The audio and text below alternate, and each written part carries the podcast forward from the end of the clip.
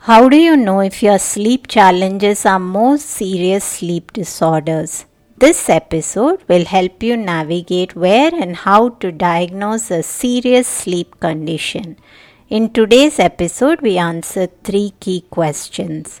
What are seven different sleep disorder categories in sleep medicine? How are different sleep disorders diagnosed? What are therapies to treat different sleep disorders? Pankaj Arora's interest in sleep medicine aroused when he joined as country manager in Somnomedics GmbH, a German organization in the field of sleep technology. Today he is certified in clinical sleep health he also possesses RPSGT certificate, gold standard in the field of sleep technology. He has earned a pediatric sleep badge. He is the co-author of the well-acclaimed book RPSGT Pearls. He is a faculty member in Indian Society of Sleep Research. Let's get started.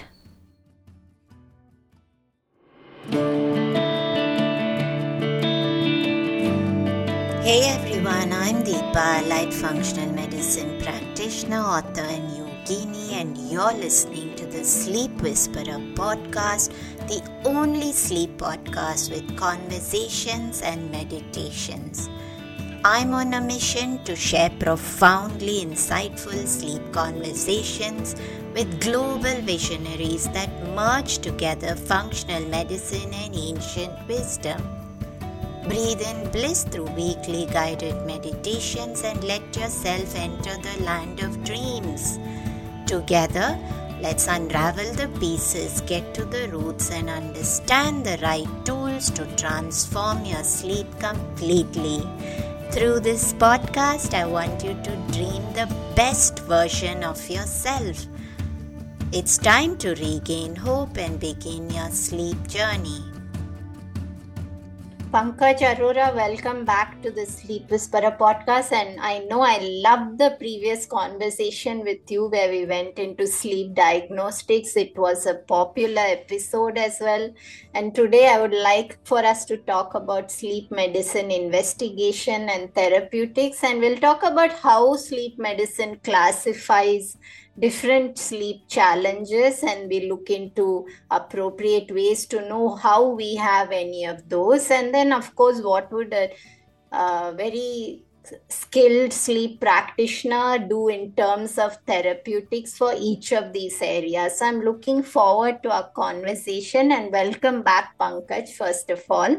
And um, let's talk about how would how would we categorize what does sleep medicine categorize different challenges in sleep? Hi, Deepa. Thank you very much for inviting me again. First of all, uh, it was a pleasure last time also to have a podcast with you, and uh, this is again my pleasure again to have a chat with you.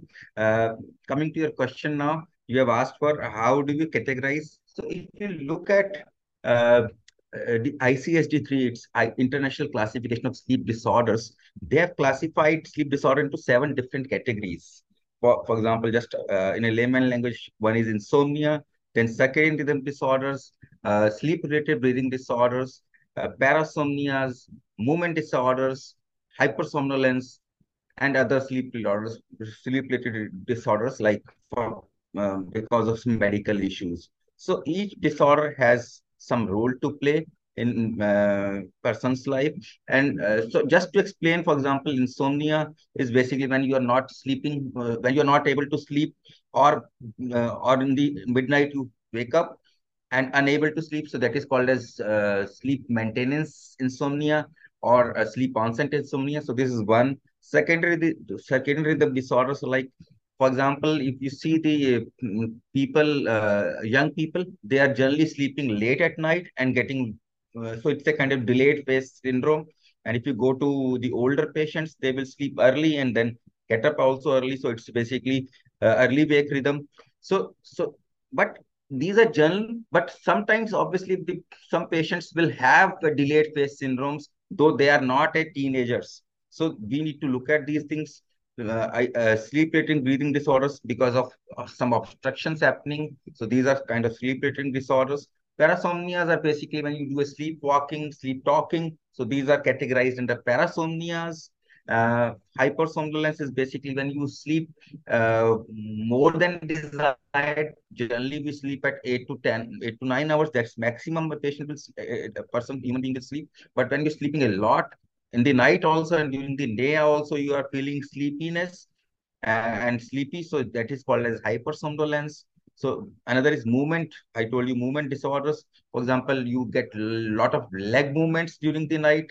So that is categorized under uh, movement disorders and also rhythmic movement disorders where you have a lot of, for example, you're moving your leg all night, uh, your uh, neck all night or head all night. So these are categorized under uh, again rhythmic movement disorders or could be other disorders because of neurological issues or some uh, uh, accident which has happened and this is these disorders are happening because of this but if you come back so each disorder have some obviously needs to know uh, how to diagnose these different disorders so we need to look into this that's very important so yes i think we you listed it out really well and uh, uh, I just want to ask before we go into what, how do we diagnose these aspects?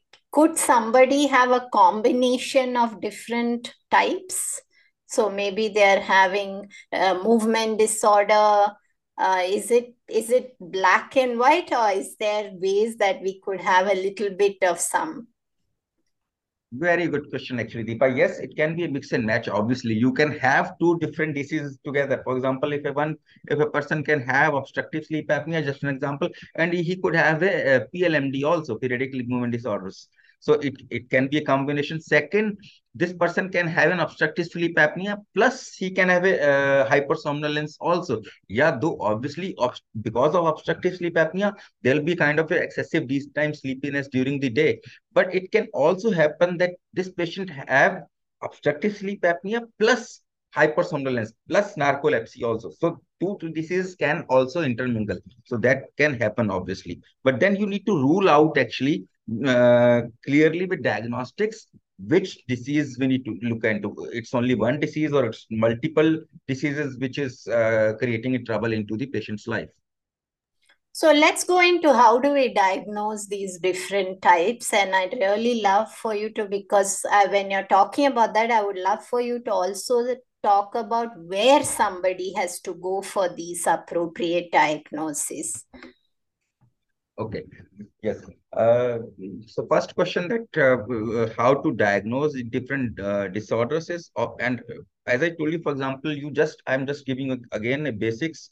So for example, if a patient has an insomnia, so uh, he is not able to sleep, uh, but he doesn't have an obstructive sleep apnea. He does. He is only having insomnia, and he goes to psychiatrist. Psychiatrist looks into it. Uh, he gives him some questionnaires. So it's a kind of subjective thing or a sleep diary.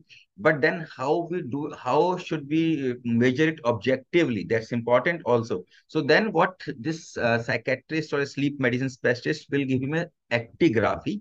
Actigraphy is a kind of a watch which works on accelerometer principle and it is, uh, you know, it is worn on a non-dominating hand for at least seven days and then go up to 14 to 21 days also to see how the patient is behaving uh, in those seven days or 14 days or whatever 21 days.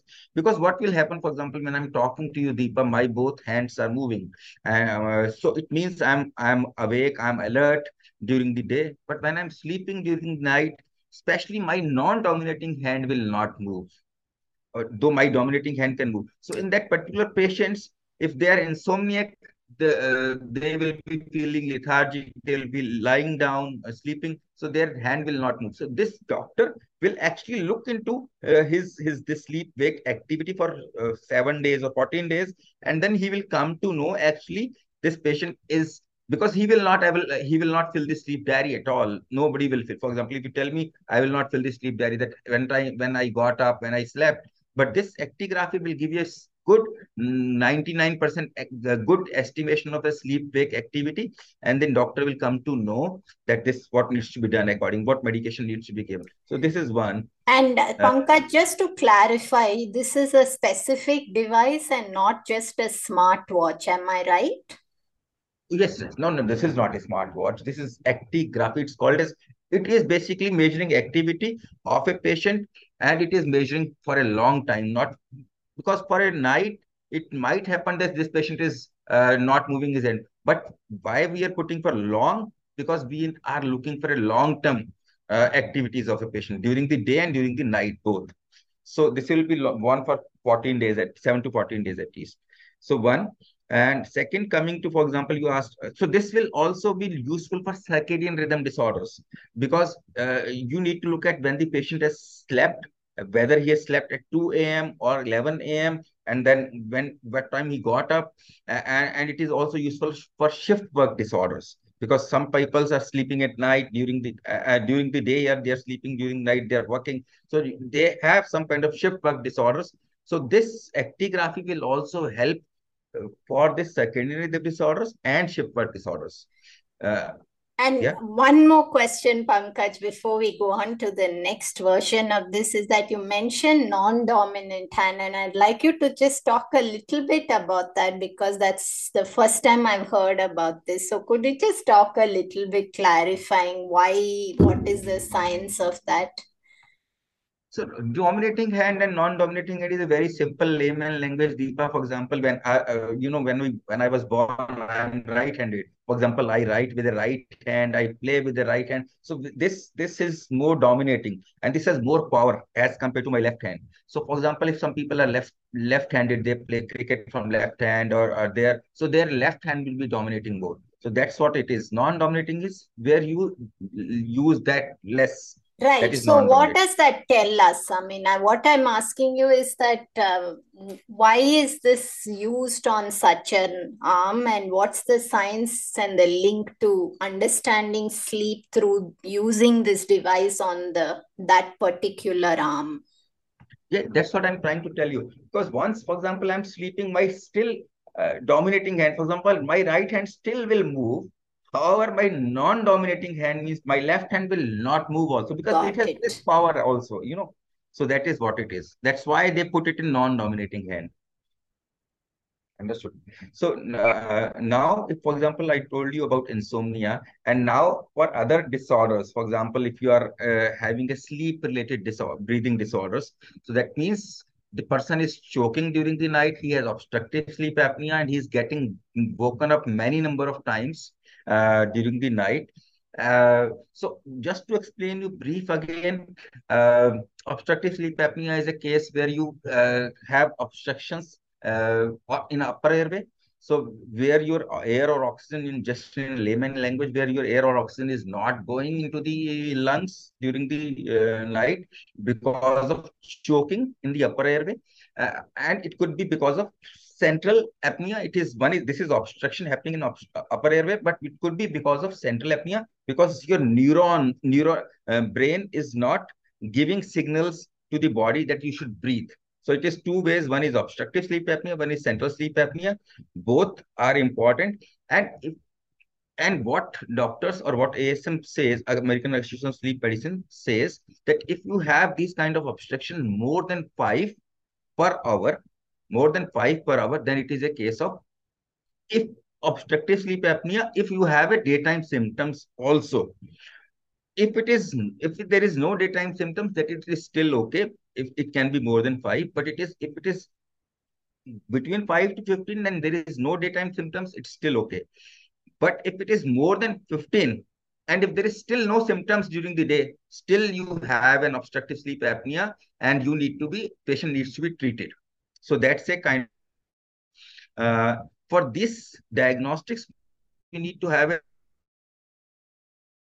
last time also it is called as polysomnography device which is which we need uh, to put on the patient uh, a lot of sensors on the patient from eeg to eogs to respiratory channels and where we see the video uh, see what is happening during the night and then uh, evaluate and then uh, the medication or therapy to the patient in the day. So this is again a sleep-related breathing disorders. Third could be a parasomnias where we see the patient is moving during the night. Uh, for example, a lot of children do sleepwalking. You must have seen it, uh, small children. So there, we say no no he's just walking he's, there is no problem and i just uh, read it somewhere in the there was a news actually recently that in singapore there was a uh, boy went to singapore recently and during the night actually he uh, came to the balcony and fell down. And then we uh, and the parents were really worried what happened because they and then they spoke to singapore police because they, he, this guy went there and then uh, he was 20 year old child actually so and this uh, when they saw this uh, video footage of that uh, particular uh, area they could see actually this this patient this boy was actually sleepwalking and he sat on the balcony wall and then fell down and he died this is recent news, actually. I mean, this So is this very, and very they they knew, and alarming. then they took very alarming. And this was, and they knew it actually. He does sleepwalking actually, and then they told the police because police was because they were actually really thinking that because he went with his friends, and then they were thinking that somebody did some mischief, but it was not. So it was a case of sleep uh, walking. It's a case, of parasomnias. So in this case, particular case, also you need to do diagnostic PSG again, polysomnography, but but with uh, external uh, some extended EEG montage means you need to have more leads, need to put on the legs, uh, more um, put on the uh, limb leads so that they can do they will do the uh, hand movements also. And then you need to have a camera also along with it because you need to see the movements. You need to it's very important. Sometimes for example in sleep relating breathing disorders which I, am coming back maybe camera is not that important because you are merely looking at obstruction levels which you will able to see from the waveforms. But during parasomnias you need to have a camera. It's very important because you need to look at the movements also along with your waveforms and you need to synchronize correlate it.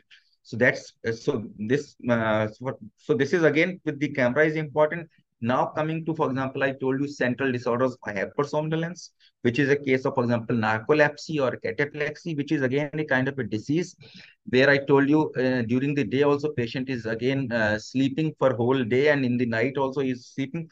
So then this is, this is, though this is again will be done through PSG only, but this is, this will be done in the night, whole night PSG. And then also in the day, you need to have one test which is called as multiple sleep latency test. So what will happen? You do a full night PSG, and after that, once the patient wakes up, you tell him to uh, uh, not to sleep again for one and a half hours to two hours, and then again put some sensors, uh, only EEG sensors, because we know that this patient is not a case of uh, obstructive sleep apnea or sleep relating breathing disorders. So he has some issues because we have already diagnosed through PSG all night, and we could see that he doesn't have much apneas or obstructions. So, and then we need to do this MSLT because he's still feeling sleepy. So then we do MSLT for five for whole day. It is a test for around eight to nine hours again in a day. Uh, what you do in this test is basically you tell the patient to sleep uh, uh, uh again, um, and then you see in the test if he's sleeping within say for example within 20 minutes uh, we need to look at within 20 if he's sleeping within 20 minutes if he sleeps well within 20 minutes then you continue this test again. Uh, you continue this test for again for more than uh, 15 minutes more. So 20 minutes plus 15 minutes 35 minutes. So this is uh, uh 35 minutes. But what i what we are looking at we are looking at REM stage in this particular case because this patient is going into REM stages um, very fast so this, so if he has gone into REM stage, uh, then we know that it is, we will uh, wake him up. We will again tell him to wake for another two hours. Then we will put again. So this cycle will continue for four, four to five cycles. But if we get two REM cycles, if we get two REM cycles, then it's, it's a confirmatory. It's not a confirmatory. It's an indication of that he is a uh, he's a, a patient of narcolepsy. And obviously, we need to have a camera along with it because sometimes this happen with it because narcolepsy come with a uh, disease which is called as cataplexy, which is basically cataplexy is when you are uh, it's basically uh, sleep is mimicking into the wake stage. That is, sleeping is going into wake stage. So what is happening? This is atonic. Patient is like uh, sometimes you must have seen patient is talking to someone, he's laughing, and this is his fell down uh, he was talking to someone. He, he he heard a joke, and and he started laughing and his he was felt atonic and then went into sleep. He fell down and went to sleep. So it's a it's a slight differentiation from narcolepsy, but it's a it's a condition called cataplexy. So we also need to look at whether it's a cataplexy or narcolepsy. And uh, for this, we need to do this MSLT test. I'm not going into that clinical details because uh, uh, this will take a lot of time otherwise. Test for now for I told you um, PLMD, that is movement disorders, periodic leg movement disorders come into movement disorders. So again, for that, you know, what will happen? It's not because of obstruction, patient is getting excessive daytime sleepiness or because of not of because of narcolepsy, but because his legs are moving whole night. You must have seen, uh, for example, my sister, she is, you know, she moves legs a lot. So I always tell, why are you moving legs always a lot? And especially you're sleeping.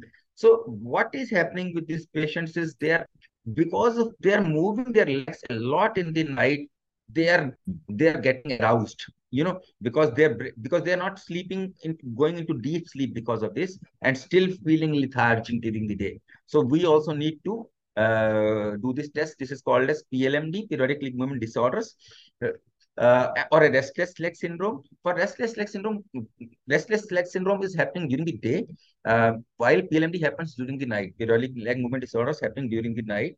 So for restless leg syndrome, we do not need to, the, to do the PSG, but we will still look for PLMDs. For that, we have to do PSG again, polysomnography test, uh, and then confirm whether he's, uh, for example, if it is more than 15 times per hour, uh, in adults, then it will be called as PLMD. And for children, it will if it is more than five per hours, he is moving legs five per hours, then it will be called as PLMD. And again, the doctor or sleep medicine specialist will prescribe uh, the medications. For example, he may give ferritin or iron, whatever uh, is needed. He will give him, and then uh, he will be treated accordingly. Similarly, for other neurological dis sleep disorders, they will do the uh, polysomnography test, and then um, uh, this. So one more important thing is uh, once you do this test, obviously therapy is important, which will come to the uh, next point. Yes, yes. I think it's important because, and I'm glad you didn't go too technical because this is for everybody to understand and just give them direction on where to go, what to do. So, if you could just give us an overview now of therapeutics. So, once you've tested appropriately and you know which of these areas somebody's having challenges with, what is the next step for them? Yeah, for example, uh, for sleep-related breathing disorders, this is the most prevalent. Uh, obstructive sleep apnea is the most prevalent disorders. For example, out of all these, so if you, uh, for example, if you diagnose this uh, uh that patient has a OSA now, uh, more than 15 or more than 5 with uh, daytime symptoms then obviously you need to be treated uh, so depending on the you know you have two things. One is anatomy uh, of the face. Why? Because ultimately we need to look at why the air is not going to the patient. So could uh, so there could be uh, mm, because of nose because of nasal septum deviation because of polyps because of uh, adenoids or tonsils.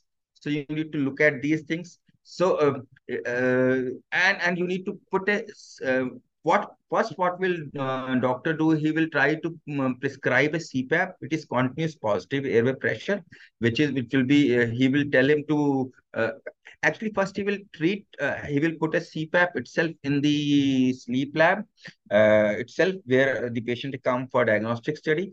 Uh, either he can do a split night means half a night he will do the diagnostics. And um, because then he has lot of obstructions which is more than 20 times in whatever half at uh, night and then he will put a uh, therapy uh, CPAP and then see if the uh, obstructions are going away.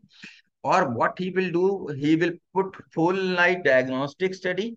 Uh, sometimes a lot of doctors will do full night diagnostic study because what will happen uh, the obstructions will happen during REM stage mostly. During REM stage and supine and REM generally rapid eye movement comes early in the morning So, because if you must have seen that when we're trying to dream, so it is dreams are coming generally in the morning time. So the REM is a stage where we generally dream a lot. So, uh, so he will do a full night diagnostic study, and second night he will put a uh, titration, uh, that is CPAP. Our what is our aim? Uh, if there is an obstruction, our aim is to basically, if you, ask me in layman language, the pipe for example, a windpipe is getting collapsed during the night, whole night, uh, uh, many number of times. So what we need to do is we need to open that windpipe. That's it. Or we need to open that. Air. So need we need to put some. Uh, we need to some give some pressure, uh, force some pressure through air, uh, some air, and needs to get this open. So they, the CPAP does the same thing. It gives a continuous positive air pressure and try to uh, open the airway when it is getting closed. So this is this now this uh, technician or doctor does a titration study on a patient and see where this patient is getting into going into deep sleep and he is not getting the apneas or uh, he's not getting the obstruction in layman language or he's not getting any apneas and and when is this airway is completely open and when he's getting the REM stage also. So these three things will he will see. He's going to deep sleep, he's getting the REM stage, and he is not getting apneas. And this will be a kind of a pressure uh, which patient is comfortable now and he will actually the patient will feel very comfortable during the when he will get up after the titration study i have seen it personally the patient will say uh, you know i have never slept this kind of i have never slept in so many years this kind of sleep, which is because of this uh, titration study. And then whatever pressure he uh, was comfortable at and whatever apneas were eliminated or uh, REM sleep had come, the doctor will prescribe the same pressure for whole uh, whatever life. He has to put in a CPAP uh, unit with a mask and he will be really comfortable. So this is one uh, for uh, sleep-related dis breathing disorders. But if he's still not comfortable because uh, you know, obstruction can be because of a lot of things. So then the role of uh, ENT will also come into picture because what will happen? They will do a uh. The, this is drug-induced sleep endoscopy. So which they will do is they will put a patient on sleep and then they will put an endoscope. It could be a flexible endoscope and they will see where this uh, uh, obstructions are happening because he could, could not tolerate CPAP. Ultimately, he was not, uh, he, the CPAP didn't help him. So then uh, still there is a problem, but so, so they will see where are the obstructions. So, uh, and then, for example, if there is an obstruction, uh, so they because of large tongue, so it is not helping still the CPAP is still not helping. So what ENT will do, they will probably cut the tongue piece so that the ultimate aim is to get the airway open.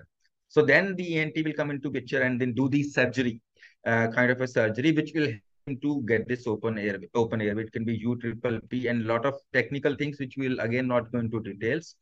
Uh, but then it, this this will come into. And other thing is, then there are, um, uh, for example, uh, um, oral appliances also come into picture oral mandibular devices where you know for example your tongue is falling back in the night and you are not able to breathe because of this. So you need to put a, some oral device where your mandible will be, where your jaw, low jaw will be put forward whole night and your airway will be open. So depending on the need, uh, this this will be, you know, uh, uh, modality will be changed. So however, CPAP uh, is still a gold standard, but uh, because ultimately opening airway by giving a pressure, airway pressure is air pressure is still easy uh, because uh, surgery still, you know, patient will not go for it, would not love to go for a surgery. But yes, in some patients where they are not able to go with the CPAP, the, these are the other indications. Oh, one is surgery and other is uh, oral appliances. Uh, the other thing which I can think is, for example, in case of uh, narcolepsy, then there is no need for therapy uh, because this is a case of another case of excessive daytime sleepiness. Then obviously you need to get this. He doesn't have a problem with obstructive airway. He has a problem with uh, some some other neurological issues because of he's not he's sleeping too long. So uh, so then the doctor will prescribe some medications to him so that he is getting, uh, he's waken up during the, he's, he's still able to work during the day. So which will not again go to the, which medication, but neurology, uh, neurology, just neurologist will give the medications accordingly. then the CPAP will or other appliances will not come into picture. Similarly, for PLMD, I told you periodic leg movement disorders, he will give iron or ferritin or some kind of medications. Again, this therapy will uh, uh, will not or equipment will not come into picture. Uh, Perfect, Pankaj. I think that took us already. I found that it was uh, there's so much information we packed into a little time. And of course if somebody wants to get even more information they could go to specialists like yourself. You have a website where you put out information or anywhere that somebody who's interested to know more of the technical aspects can go and learn from